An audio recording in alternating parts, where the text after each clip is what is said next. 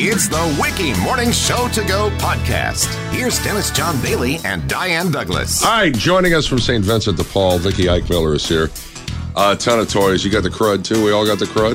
I think we all have the crud. Yeah, just passing it around. That's what I got for Thanksgiving.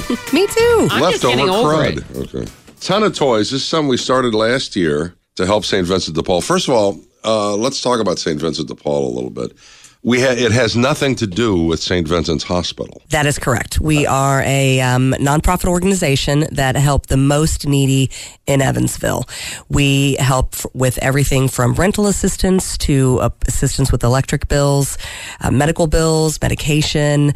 Um, we've put brakes on cars. We've uh, helped people get their hips replaced. You know, no act of charity is foreign to the society. And it's been around for a very long time. Yes, we've been in Evansville for over 100 years. Wow. It's amazing. So here we go, a ton of toys. And this is something we started last year to help you guys out.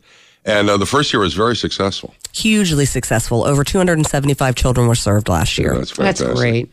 All right, this year there are 15 locations to donate toys. And, you know, we've always said, you know, we, we're maintaining uh, a very uh, simple request 20 bucks cash if you want to do that. And Vicki will go out and buy the toys for you.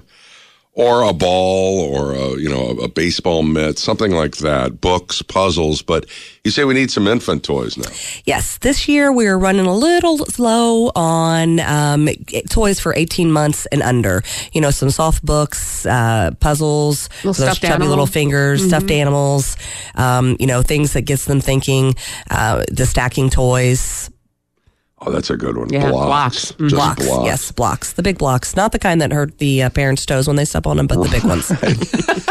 Now, there's something though. I mean, we have this. You know, this is something we've discussed in the past, and, and for a lot of these children, the toy that that you donate, this will be well, for all intents and purposes, their only possession. Yes, we have gone into homes before to make home visits. That's that's how we start. Someone calls in, they call the coordinator's office, they schedule a home visit. We go to the home, and there are parents and children there. They have the clothes on their back.